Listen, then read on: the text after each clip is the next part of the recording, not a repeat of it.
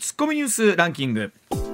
時事問題から芸能スポーツまで突っ込まずにはいられない注目ニュースを独自のランキングでご紹介、はい、ランキングを紹介する前にまずは芸能とスポーツの話題から、はい、舌がんなどの手術を受けリハビリ中の歌手堀ちえみさんが昨日東京の葛飾シンフォニーヒルズでデビューよんじゅっしゅうねん記念ライブを開催、うん、ろくねんぶりのステージでせんさんびゃくにんを前に歌い完全復活を印象付けました、うん、会場はマスクの着用での声出しが解禁されまして駆けつけた親衛隊たちがコールを入れたり、うん、合唱したりする姿も見られたとのことです。ちょうどにせんきゅうねんの春に エーエヌエー がスタートした時には初期のパートナーのお一人としてちえみさんお越しいただいてて、えー、そ, その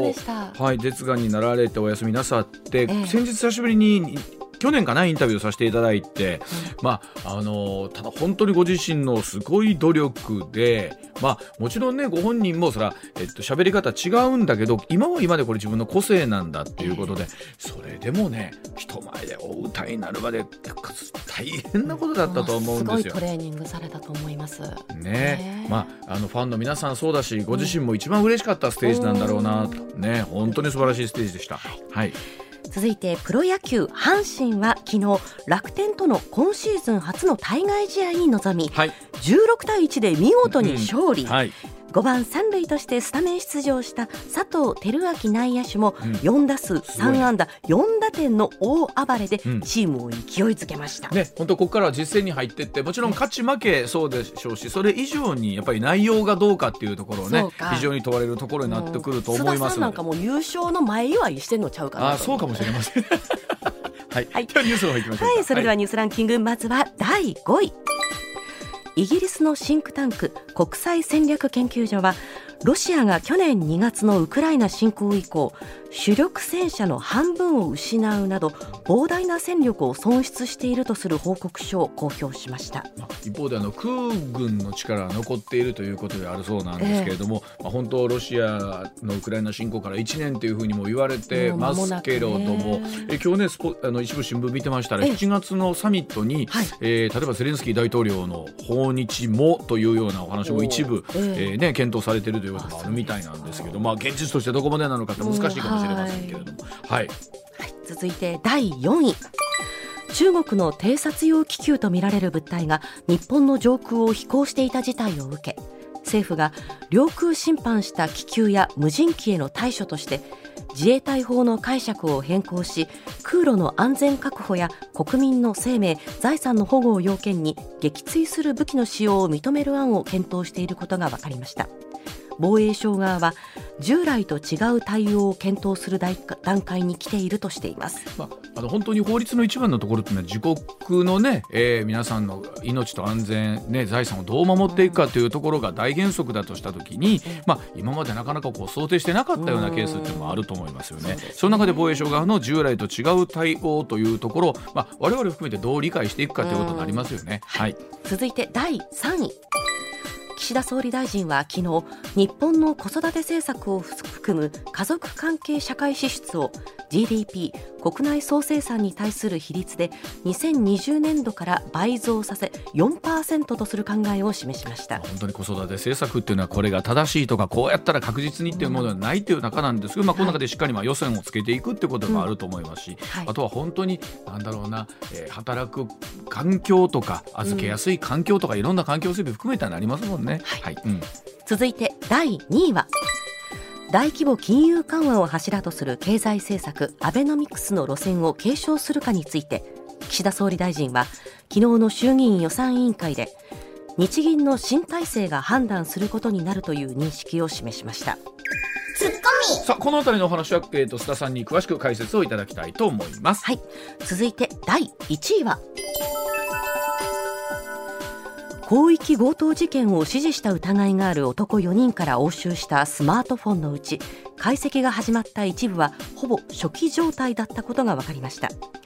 警察は通信アプリなどによる指示内容を隠すため初期化した可能性もあるとみて調べています。合わせてじゅうごだいほどのスマートフォンとかタブレットを押収したそうなんですけれども、うん、そのうち、まあ、いわゆる暗証番号を分かって解除できたもの画面ロックが解除できたもので複数で初期化されている、まあ、そうなっていきますよね。そうですね。うん、まあ、あとは本当に、まあ、技術的にそれがどこまでね復帰できるのかっていうのがわからないですけれども、はい、まあ、いかんせん言われているように、まあ、これだけ本当に多くの人々が不安な毎日を暮らしているっていうところもありますので、はい、どこまで手繰れるのかっていうところありますけれども、ぜひ全容解明に向けてできることを進んでいきたいと思います。はい、ではコマーシャルの後、須田慎一郎さんの登場でございます。上泉雄一の エーエヌエー ではあなたのメッセージをお待ちしています。ニュースについて言いたいことはもちろん、暮らしの中で感じたいろんなこと、ぜひ送ってください。メール ユーダブリューエーアットマークエムビーエスいちいちななきゅうドットコム、 ツイッターではハッシュタグ エーエヌエー をつけてつぶやいてください。時刻ろくじにじゅうろっぷん回りました。ここからは須田慎一郎さんでございます。須田さん、おはようございます。はい、おはようございます。はい、今週もどうぞよろしくお願いします。お願いします。まずはこちらからです。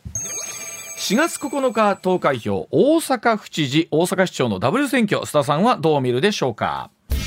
大阪府知事大阪市長のダブル選挙について、立憲民主党大阪府連は今週の火曜日です、知事選への立候補を表明している法学者の谷口真由美氏、市長選への出馬を決めている自民党大阪市議北野妙子氏のふたりを自主的に支援すると発表しました。おおよその構図が見えてきたところなんですが、知事選は維新の現職吉村博文さんを擁立、共産党元参議院議員の辰巳孝太郎氏が無所属での出馬を表明しているほか、参政党が独自候補を擁立する方針を発表しています。えー、そして市長選なんですが、大阪府議の横山英幸氏が維新の公認で立候補を決めていて、共産は独自候補の擁立見送る方針ということなんですが、さあ須田さん、今回のダブル選挙、どんな風にまずはご覧になってらっしゃるでしょうか。うん、はい、うん、あのー、もうね、えー、短期決戦という形になってきましたんで、はい、やはりですね、これはまあ従来のね、えー、これ首長選挙と一緒でですね、うん、まあ、知名度の勝負になってくるのかなって私は思うんですね。うん、そう、なるほど。まああのそれがいってんとですね、もう一つがですね、やはりあの維新の対するですね対抗軸の中心になってくるの本来であるならば、はい、大阪独自の事情なんですけどね、はい、まあ自民党ということになるんでしょうけれども、はいはい、その自民党がですね前面に出ることなく、うん、えー、まあまあ裏でですね動くにしてもですね、うん、あのちょっと自民党の関与の具合が、うん、えー、非常に薄いなということはですね、うん、自民党が独自候補を立てることに失敗してしまったのかなと、うん、そういうふうに思います。いますよね。あ、まあ、当然この選挙のスケジュールは分かってるわけですから、いろんな動きあったと思うんですけれども、うんうんうんうん、具体的にどうだったんでしょうね、自民党は候補に向けてはね。うん、まあ、おそらくですね、あのまあ、多くのですね、うん、えーまあ、候補者って言ったんですか、声をかけた人にですね、うん、まあ、断られてしまったんだろうなと。うーん、まあ、それだけどうでしょう、やっぱり現職強しっていうところが大阪の場合はあるんでしょうかね。えー、現職強しに加えて、うんうん、要するに自民党の大阪府連ですよ、うん、えー、自民党の大阪府連の、えー、スタンスがですね、やっぱりあの大きくブレてるって言ったらいいんですかね、うん、まあ、どういうスタンスで戦うんですかと。前回はですね、うんうん、やっぱりあの共産党などの野党と共闘して、うん、えー、しまって、やっぱり自民党の支持者支援者っていうの、えー、から離れてしまいましたよね。うん、で、まあ、そういった意味で言うとですね、まあ、大阪自民党府連のですね、うん、えー、軸が定まってなかったっていうのが最大の大きなポイントじゃないかなと思いますね。うん、あの谷口さんと北野さん、地域政党大阪維新の会に対抗する政治団体アップデート大阪が擁立する候補者ということなんですが、さあこのアップデート大阪っていうのはどういう組織というふうに見ればいいんですか、須田さん。ええ、うん、あのですからそのアップデートというね言葉から分かるように、うん、えー、とりあえずですね標榜しているスタンスはですね、うん、あの反維新ではないということなんですよ。反維新ではない。えーえー、でどういうことかというとですね、はいはい、あの弁証法ってのありますよね。、はい、難しいこと、哲学用語でね、はいはい、うん、えー、なんで上泉さんが今笑われたのか、えー、ちょっとわからないんですけれども、いやいや弁証法という、なかなか弁証法、はいはい、弁証法、私の口から弁証法ということで、ね、すいませんでした、今ちょっと軽く、はい、すいません、いやいや弁証法、つまりこれはですね、あるね、えー、対立する、まあ、うん、えー、正反というのがあって、はい、まあ、言ってみれば対立している考え方、うん、議論ですね、うん、と、うん、でそれがですねいろいろと議論を進めていくことによって、ね、えー、そして新たなところにですね、うん、ステージアップして、うん、より良いもの、うんね、えー、プラスとマイナスが議論をすることによってより良いステージに達するというのが弁証法というふうに言うんですが、うん、はいはい、まあ、正反合と言われているところですね、うんうんうん、あのですからその合のところをね、うん、えーまあ、目指していこうじゃないか、狙っていこうじゃないかというのがアップデート大阪なんですよ。なるほどなるほど。あのですから話し合って考えていきましょう、答え出していきましょう。そうですね、えー、あのですからあのじゃあそのね裏側につけて見える意図というのは、うん、えー、やっぱり大阪においてですね維新の人気影響力って絶大ですよね、うん、絶大ですね、はいはい。でしかもですね維新というのは、えー、維新に反対するところに対して、まあ、あの議論をふっかけてね、うん、えー、喧嘩していくのがもう得意とする、まあ、そういうですね勢力だと言われてますから、同じステージに立たない、維新と対抗軸を立ててもですね、まあ、言いくるめられてしまうというね恐れがあるので、で、ですから同じ、ね、土俵に立たずにそのさらに一段上を目指していきましょうと、ね、あの維新政治をさらに良くしていくためにはどうしたらいいのかっていうところを、まあ、あの打ち出しているそういうですねグループといった政治勢力ですね。ということはさっきあの須田さんおっしゃっていただいたように反維新だけではないという、つまりな、えー、と維新と全く違う違うことをするってことはないっていうことなんですね。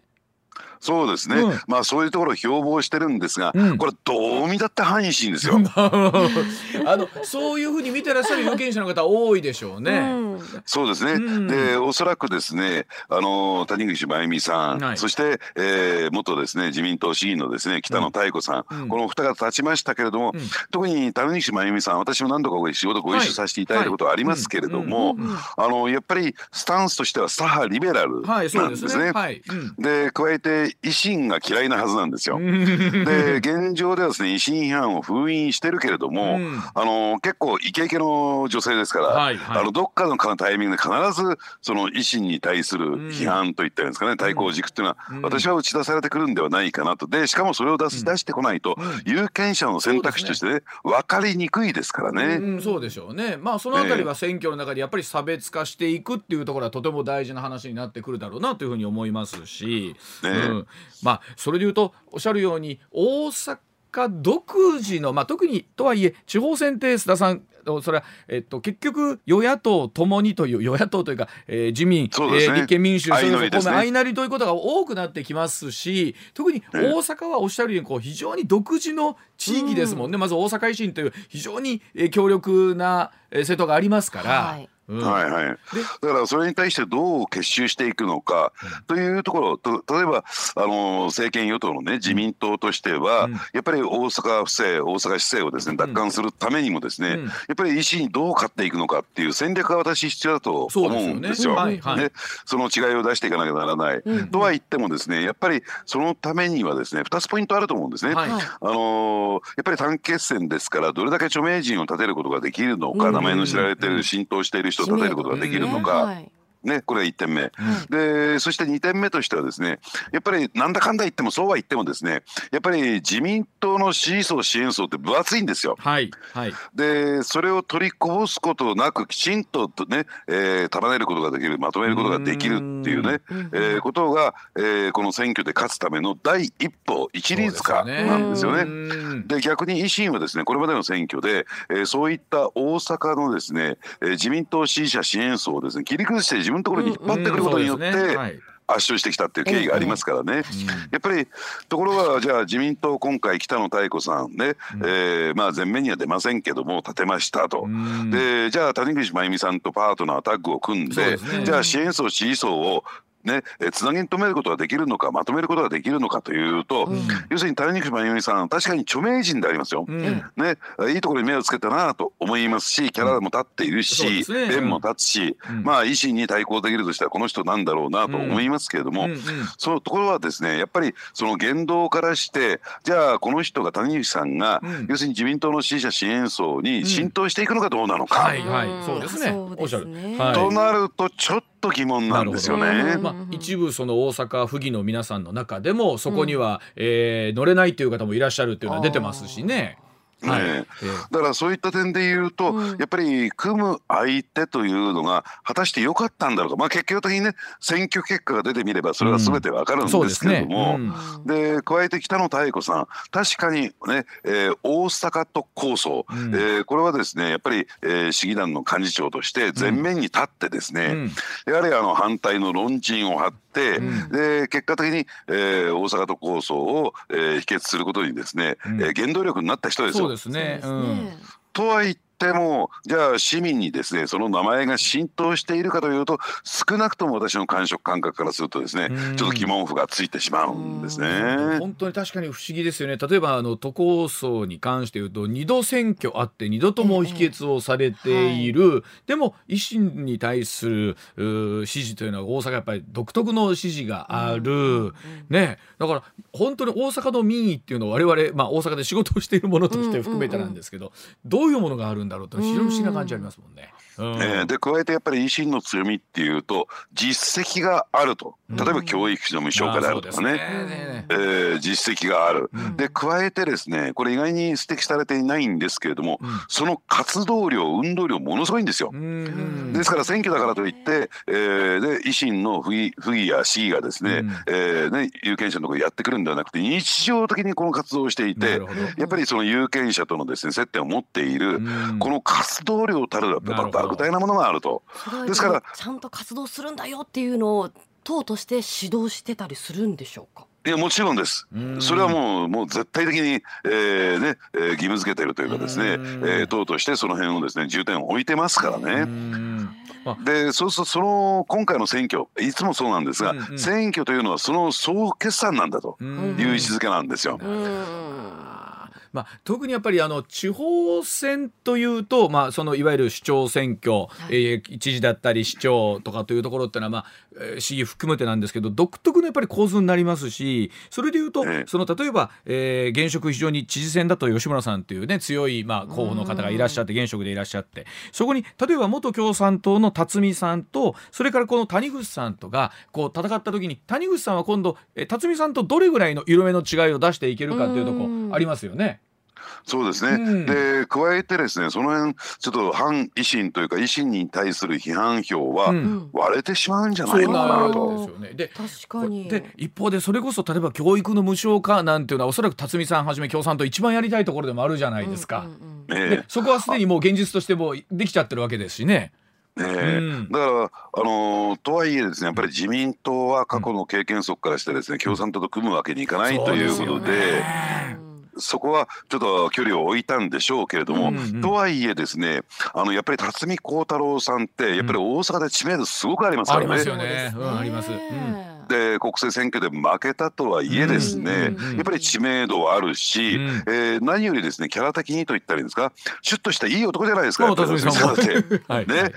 そういった意味で言うとですねあのやっぱり吉村さんに対する対抗っていう点では、うん、まあ私は、ね、野党の中ではピカイチじゃないかなと思うんですけどね、うんまあ、本当なんだろう特にやっぱり地域の選挙っていうのは言うように与野党相乗りのケースとかなんか全然本当だったら国会では揉めている自民と、ね、立憲民主が一緒になって一人の候補を押すとかっていうのは結構あったりしますし、なんか、かなり人によるとこありますよね。党というよりも、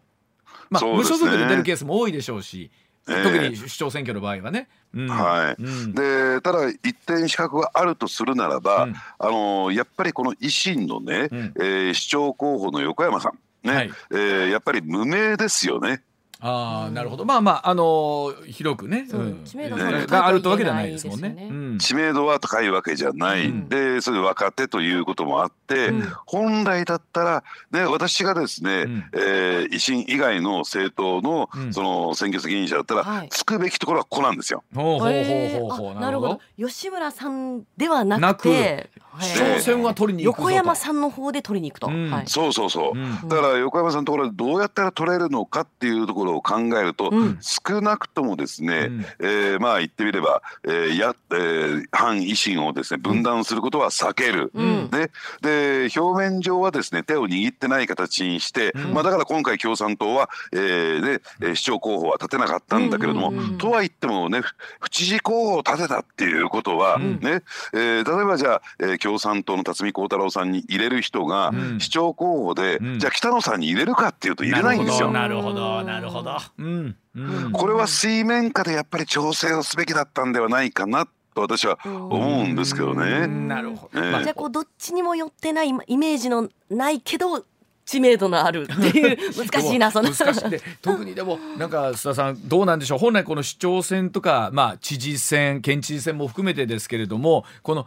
どうでしょうここやっぱりしばらく見てると知名度 ブイエス 現職みたいな感じとかっていう構図結構多いですよね。そうですね、うん、あのでなおかつですね、大阪の場合はちょっと特殊でしてね、うん、どうなんでしょうね、それぞれのね、えー、こういう首長選挙が分断して存在しているわけではなくて、うん、これまでの大阪における維新政治、うん、これに対するですね信任投票みたいな形になってるんですよ、うん、まあそうですね、うんうん、だから、えー、そういうですね非常にこう特殊な状況を、えー、まあ言ってみればそれにチャレンジする挑戦する側はどう、えー、つまり維新のここが足りなかった、自分はできる、うん、うちの、えーね、あの例えばアップデート大阪だったらそこは実現していきたい、はいはい そ, ねうん、そしてもう少し中長期的にですね大阪の将来をどうしていくのかっていうビジョンを描く、うんね、だからあの維新がですねやっぱり改革政党っていうね、うんえー、ところを大きく大きビジョンとして打ち出して、だってそれまでの大阪府市ね、うんえー大ひどかったじゃないですか、うん、まあ不幸せとよく言われてましたからね、言われてました、はいうんえー、で何ですか市の職員にはですねみんなですね、うんえー、背広をねあつらえてあげたりとか、はいうんうん、でああいうところをねやっぱり市民府民は見てるわけですよ、うんうん、でそこに対して一定の実績を出した、うんねえー、それに対して、えー、じゃあ何をやっていくんですかと、うん、要するにただ単純な改革ではなくて、うんえー、さらにその上を行く、じゃあ大阪の将来はこうしますよと、ただ単純にね、うんえー、アイアール の批判とか反対ではね、うんうん、これは、えー維新の政治に対しての、えー、否定でしかありませんから、じゃあ アイアール に代わるなどんなプランニングがあるんですかと、大阪を浮上していくためのどんなプランがあるのかっていうね、うん、やっぱり夢を語ってもらいたいなと私は思いますけどね。しかも大阪はね今回の選挙を超えると、あとはまた大阪万博も待ってますから、はいまあ、非常に、ね、世界的なイベントを待ってるわけですからね。さあ果たしてしがつここのかまで、えー、そうあたり含めてどんな政策が、えー、谷口さん北野さん辰巳さんから出てくるかというところだと思います、はい、では時刻ろくじよんじゅうにふんになりました。続いてこちらです。話題の日銀人事、岸田総理の采配は何点なんでしょうか。政府今週火曜日、次期日銀総裁に経済学者の植田和男氏を充てる人事案、国会に提示いたしました。来週以降所信の聴取と質疑が行われる見通しで、衆参両院の同意得られれば戦後としては初めてとなります学者出身の日銀総裁の誕生となります。総裁候補、これまで様々な方の名前が出ていましたが、今回の人事に落ち着いた背景、そして岸田総理の今回の采配の裏側について須田さんにお話を伺いたいと思います。さあ、え須田さん、今回何点数をお付けになる。ほう。ねうん、まああのひゃくてん満点だとすると、うん、ひゃくてんですね。えー、おーほうほう、えー、要するに岸田さんのやってきたことに関して、これまで私この番組でボロカスに言ってきましたけども、うんうん、これだけはね、あうまいな、うまい人事をやったなと。うまい。へえ。と、えー、その心を聞いていきましょう。はい。はい。うんえー、どうしてなのか、どうしてそういう評価を下したのかというとですね、うん、やっぱりね、えーまあ、岸田さん的に非常にこう今回の人事が心配だったのは、うん、あのちょっと一見すると無関係のように見えるけれども、うん、例えば今、えー、国債の増発であるとか、はい、あるいは、えー、どうでしょうね、積極財政を進めるかどうか、あるいは増税をめぐってですね、はい、自民党の中は真っ二つに割れているわけなんですね、うん、積極財政派と言われている、うん、いわゆるアベノミクスを継続していくという、うん、そう、そうすべきだと主張するグループと、うん、そうじゃないと、今の日本の財政っていうのは非常にこう危機的な状況にあるんだから、うん、その野放図はね、うんえー、財政出動なんか無理なんだと、はいね、で加えてやっぱり増税というのをしっかりやっていかなきゃダメなんだというふうにですね、うんえー、財政再建緊縮派、うん、この、えー、両派です、まあ、財政再建派のバックに財務省がついてるんだけども、うん、これがですね、えー、全面衝突を起こしてるんですね、はいうんうん、で一見すると日銀人事は関係ないように思えるんだけれども、うんえー、積極財政派はこういうふうに考えてるんですよ、うん、財政出動しただけでは日本の景気は回復しない、デフレから脱却しない、やっぱり、えー、この財政出動と、えー、異次元の金融緩和、この金融緩和が車の両輪になって、ねうん、進めていってこそのデフレ脱却、景気回復なんだと、はいはいうん、だから次の日銀総裁人事は非常に大事なんだと、うん、よもやよもやね、え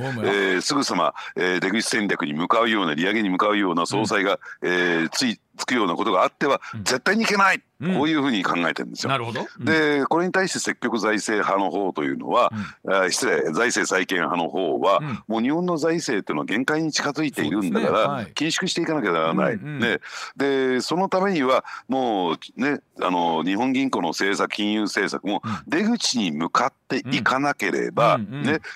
これ以上どんどんどんどん国債を買っていくような状況というのは、うん、もはや容認できない、うん、だから次はスムーズにえー、出口戦略に向かう、つまり異次元の金融緩和を収束、終焉させるような総裁でなければダメだと、うん、そう考えてるんですよ。はい、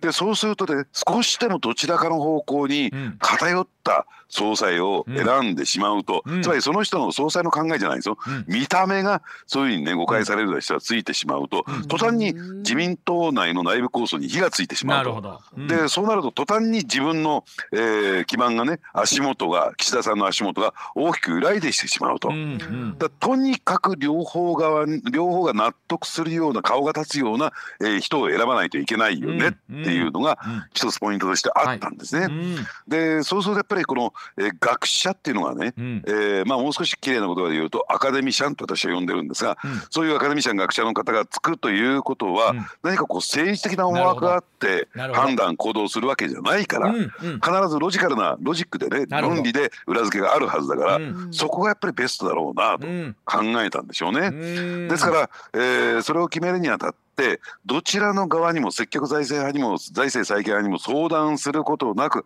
岸田さんご自身がしかも決めたという点で言うと、うんねえー、まあ少なくともここまでの報道を見てみると、うん、誰にも相談してないで岸田さん本人が決めたということが事実だとするならばね、うん、まあ、あの今回の人事はひゃくてん満点だろうなと思いますね。その前に日銀副総裁の雨宮さんというお話がありましたよね。こう日経新聞が、まあ、スクープした形にもなり、はい、ということだったんですけど、まあえー、打診をしたけど断られたという話もあればアドバルーンだったとかいろんなお話部分でありますけど、雨宮さんということはどうだった現実としてはあったんですかね。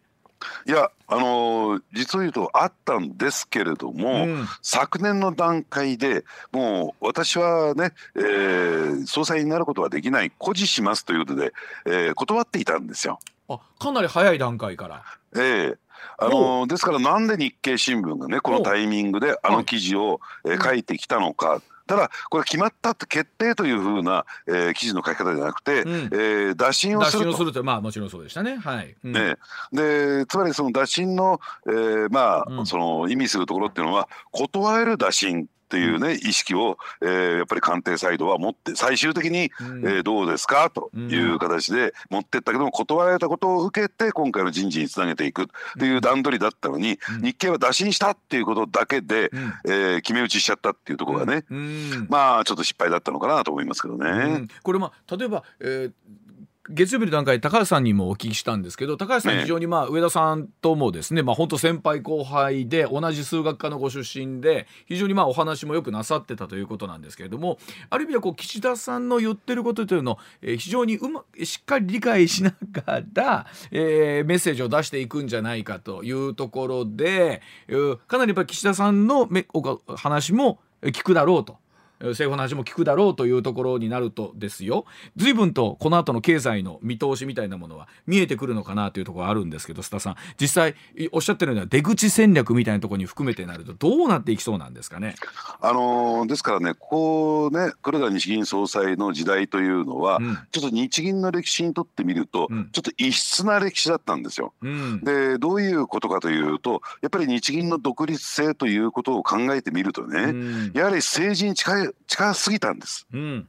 えー、政治に接近しすぎたんです。政治の色がつきすぎたんですよ。はいはい、やっぱりあの日銀というのはこれあんまりねラジオを聴きの皆さんイメージが湧いてこないかもしれませんけども、うん、これ日銀のプロパーの人にとっても、あるいは、えー、財務省金融庁の、うん、要するに霞が関の人にとってもですね、うん、ある種こう聖なるっていうかな、神聖な存在なんですよ。はいはい、うん、だからあの絹の手袋をしているのが日銀総裁みたいなね、うんうん、ですから汚れ仕事はしないっていうのが で, でなければですね、要するに金融政策の中央銀行の金融政策に対して、うん、ある種こうね、えー、疑義が生じてしまう、うんうん、政権に近いからこの政策をやったんだろうとかね、うんうんうん、安倍さんと仲がいいからこの政策をやったんだろう、うん、そうするとですね、その日銀の、えー、金融政策に対してですね、うん、やっぱりこの、えー、批判といったらいいんですかね、うんえー、まああの信頼性を失ってしまうという状況になるんですね。うん、ですから日銀総裁ってのは歴代ずっとある種、えー政治と距離を置いてきてニュートラルな存在で、はい、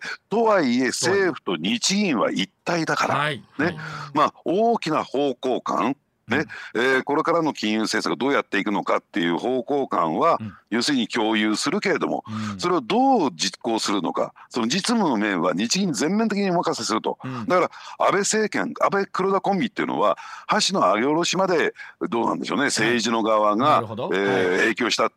という点でいうとちょっと異質な存在だったんですね。その辺は植田さんはよく分かってるか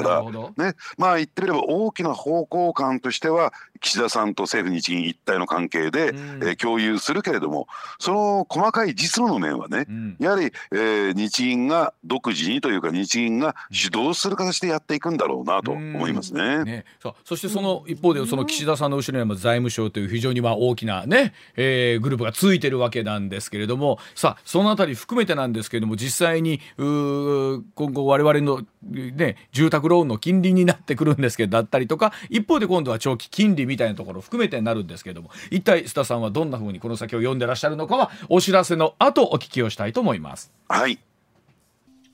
さあ時刻まもなくろくじごじゅうはっぷんになるところですけれども、須田さんにお聞きいたします。さあ、えー、植田和男さんがまあ次期日銀総裁にまあこのままいくとなるわけなんですけれども、まあ実際須田さんね、多くの方が、まあ、今のゼロ金利というものが決して正しいというふうに思ったわけではないと思うんですよ。でこの後本当どうなっていくのかっていうところ、まあ、え皆さん、まあ、気になるところだと思うんですけどもね。うんうん、えーあのー、そのね、えー、答えを知るために、うん、あのー、非常にですね注目すべきポイントとしてね、うん、えー、いちねんほど前ですかね、うん、やはりあのこのゼロ金利、特に異次元の金融緩和策がスタートして、うんうん、えー、きゅうねんめはちねんめを迎えてですね、うん、えー、日銀の内外でそれを検証するレポートがいくつか出てるんですね、うん、はいはい、でそのレポートを読んでいくと、うん、えー、まあ一つ共通している点があるんですよ、うん、それは何かというと、はい、えー、こういうことなんですね。あのね、このきゅうねんかんあるいははちねんかん異次元の金融緩和策を続けてきて、うん、で分かったことが一つあると、はい、それは何かというと、うん、金融緩和だけではデフレでき、うん、脱却ができないということが分かったと今更それ言うんかいみたいなね、はいはい、結果が出てますね。ね、でじゃあ何が足りないのか、うん、何があの不足しているのかっていうと、うん、それは財政出動だということで一致してるんですよ、うん、つまり先ほど申し上げたように金融緩和を継続していく中で財政出動してこそデフレ脱却が図れると、はい、でまだ日本はですね、まあ、見かけ上ですね、うん、えー、輸入品の価格が上がっているために、ね、物価は上昇してますけども、うん、基本的にはまだデフレ基調なんですね、はい、そうですよね、はい、ではすみません、そのあたりのお話ごめんなさい。じゃあしちじの時報の後に、はい、さあその日本の経済将来的にどういうふうになっていくなという話、須田さんにお聞きしたいと思います。ではしちじのお知らせでございます、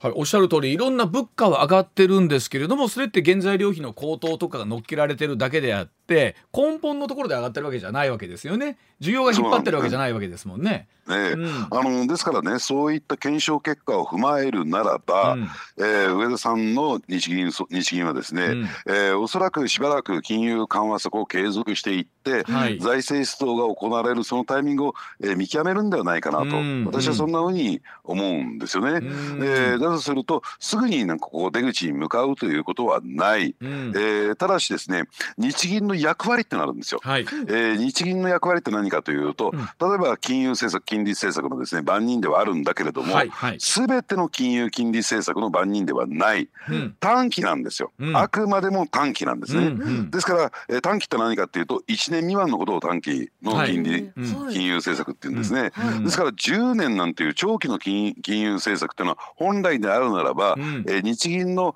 仕事の範囲外なんですね、うんうん、ですから、えー、そこについてはですね、えー、撤退をする、ね、つまりどういうことかというと、うん、えー、今言われているうんえー、国債の利回り金利の利回りをですね、うんえーまあ、全部コントロールするということからはどの徐々に徐々にですねこう撤収していくんではないかなと思われるんですね。でそうするとやっぱり長期金利の上昇っていうのはやっぱり、えー、どっかのタイミングで発生する、はいねうんえー、となるとですねやっぱりストレートに影響するのは、うん、やっぱり住宅ローンの金利であるとか、か、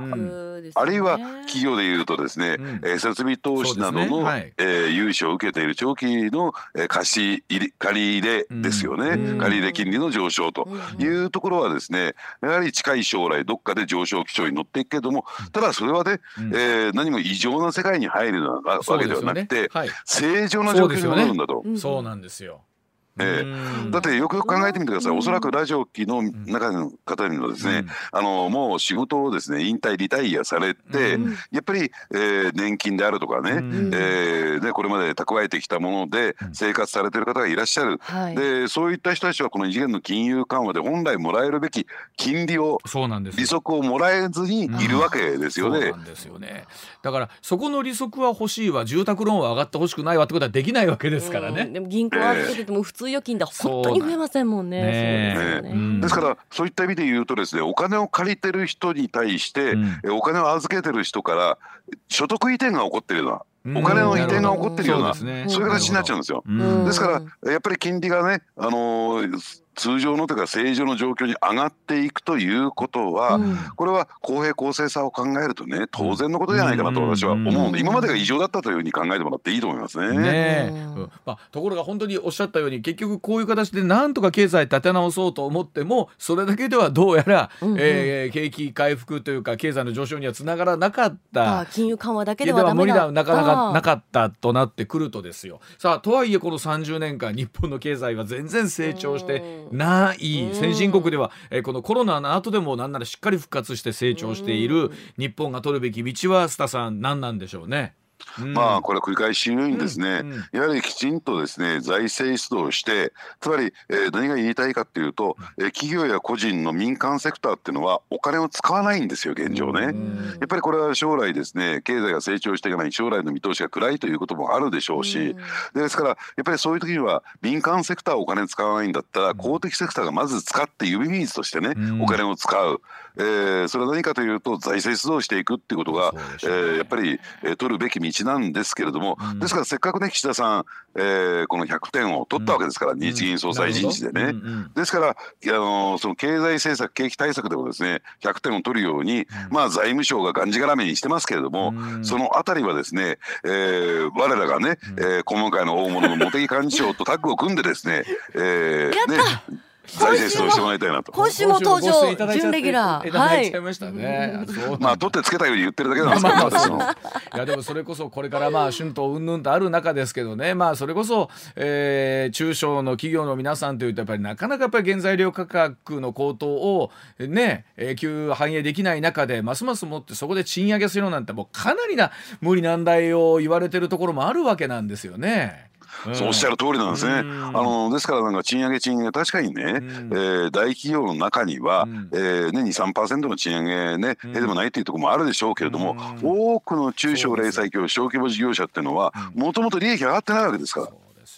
賃上げやらせたって無理ですよこれは、ね、だから本当にまあ本当適正な形でこの大きなところから下へ降りていくかどうかで、まあ本当よく言われてる話なんですけれども、それが本当現実としてどこまでできるかということになりそうなんですが、あ須田さんすいません、この後、うん、えっとしちじよんじゅうごふん頃からのコーナーなんですが、私ちょっと諸般の事情でスタジオ出なきゃいけなくなってしまってですね。